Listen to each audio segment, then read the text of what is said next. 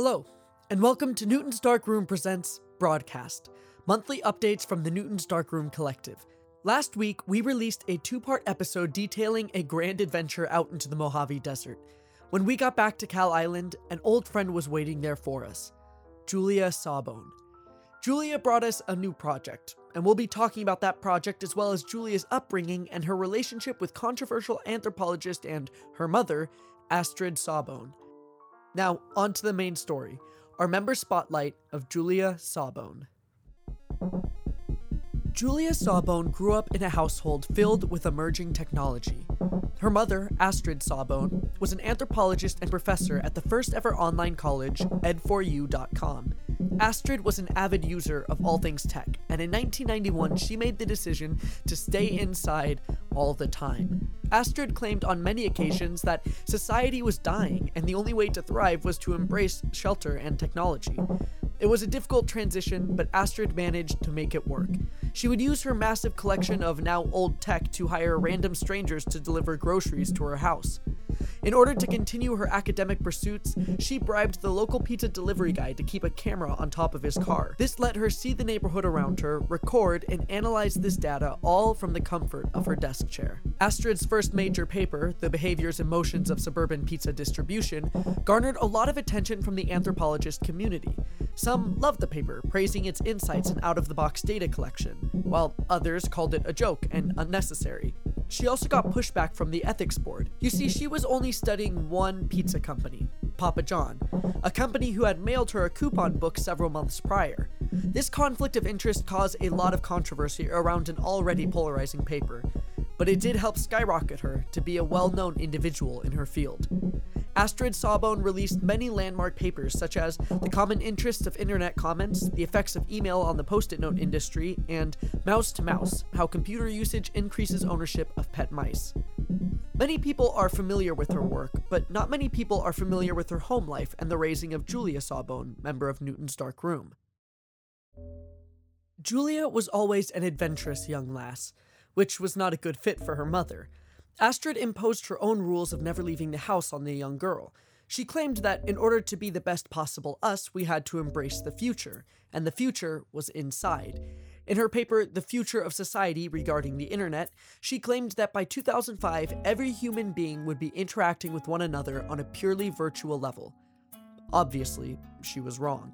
Little Julia never was one for the inside. Despite her mother's direct wishes, she would sneak out in the middle of the day to play in the sun, carefully avoiding the delivery boy's route and the camera atop his car. This was when she began taking notes, her own anthropological studies.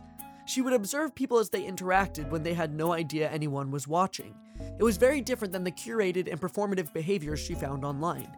It was genuine and intimate. Julia had an uncanny ability to pull stories from people.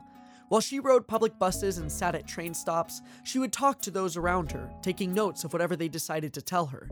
She was an attentive listener. She got very good at writing without looking so that she could always make eye contact with the speaker. When Julia got back into her room, she would stay up into the night reading what she wrote under her blanket with a flashlight. One night, while she was reading her journal, Julia thought she heard something a slight creak.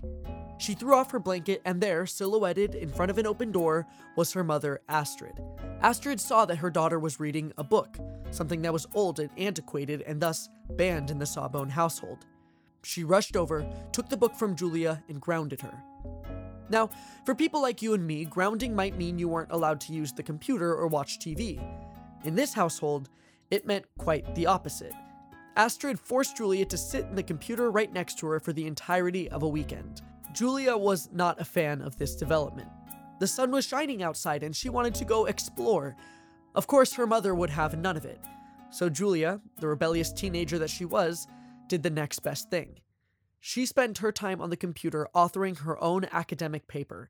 It was titled The Resilient Phenomenon of Interpersonal Interaction. She posted the entirety of her essay to an online forum, and soon it was making the rounds. Eventually, it got picked up by an academic journal running out of Berkeley, and the next thing you know, all of academia was discussing this paper.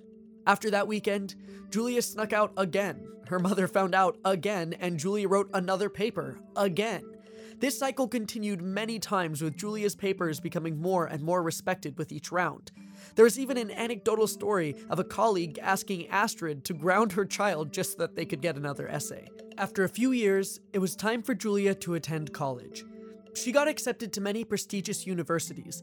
Her mother wanted her to attend the online college she taught at, but Julia refused. She wanted to go out into the world and explore it firsthand. This time of life is always an interesting one for many people. You are just on the edge of becoming a self reliant adult, but you aren't quite there yet. Legally, you still need your parents to do quite a lot for you. Astrid leveraged this ability and told Julia that if she did not go to ed4u.com, she would not go to college. That made Julia's decision. She wouldn't go. That night, she gathered her most essential belongings her notebook, several G2 pens, a portable tape recorder, $15, and her library card. She put all of this into a briefcase which she tied to the end of a stick. With her academic bindle, she set out into the night to explore the world from within it. She'd traveled for many years, hitching rides on freight cars, working odd jobs, and writing in her journal the whole time. She found many peculiar things that most people had overlooked. For example, in the streets of Chicago, she found a flower that had gray leaves. She theorized that this plant had evolved to disguise itself against the gray asphalt. She found quite a lot of biological, societal, and anthropological oddities. She wrote them all in her journal, and once it filled up, she began searching for a publisher. As with most peculiar pieces, her journal struggled to find a backer. She looked for quite some time until eventually she found one Newton's Dark Room. Tortoise loved her work and thought that it was important that her work be introduced to the world. That first novel, A New American West, was very, very well received. Since then, Julia has traveled around the world conducting research, listening to stories, and publishing them. It was another collection of stories that brought Julia Sawbone back to Cal Island. She had something different, even for her. During her travels, she began hearing similarities between stories, reoccurring characters, especially in regards to the histories of certain cities. She began looking for these characters, asking about them, and what she found was astonishing. There is an entire mythology out there, a modern pantheon that has gone completely unnoticed by scholars and mass media. There are legends of gods who shaped the world as we know it today, like Kale, goddess of streetlights, Abad, god of skyscrapers, or Idola, goddess of cities. She collected all these stories, hunted them down, and brought them back to us. Julia wanted to try a new approach. Instead of just publishing this as a dry academic paper, she wanted to reflect the way in which these stories were told. She wanted it spoken. She wanted it performed. It is my great honor to announce Main Street Mythology. Each episode will contain numerous legends about this strange new mythology we found. This series contains performances by Elise Krawick, Mike Emling, and Robert Reedy, as well as original music by La Troyenne. We'll also be releasing some of Julia's original notes. You can see these notes on our social media feeds at Newton's Dark Room or online at newtonsdarkroom.com slash Main Street Mythology. New episodes will come out every Thursday in May, so be sure to stick around to get that. You just listened to Newton's Dark Room Presents. This episode was created and performed by Talon Stradley. You can find more information on this show, The Collective, and our other podcasts at newtonsdarkroom.com. You can also follow us on social media at Newton's Dark Room to stay up to date on whatever we're working on. Thanks for listening, and we'll see you next time. We used to use mythology to explain the world around us. We would look up at the sky and determine that the rising sun was being dragged by a god. Now, we have science to explain everything. But what if we looked at our current world under the same lens of mythology? What if there was a goddess of streetlights, cities, or clocks? What if there were heroes taming cars and digging subway tunnels with massive worms? What would the history of our world be if we only had our imagination to explain it? Main Street Mythology is an audio drama miniseries from Newton's Dark Room.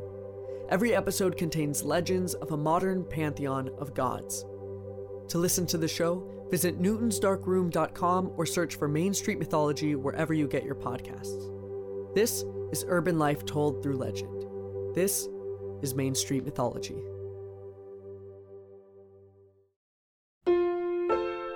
Produced by Newton's Dark Room.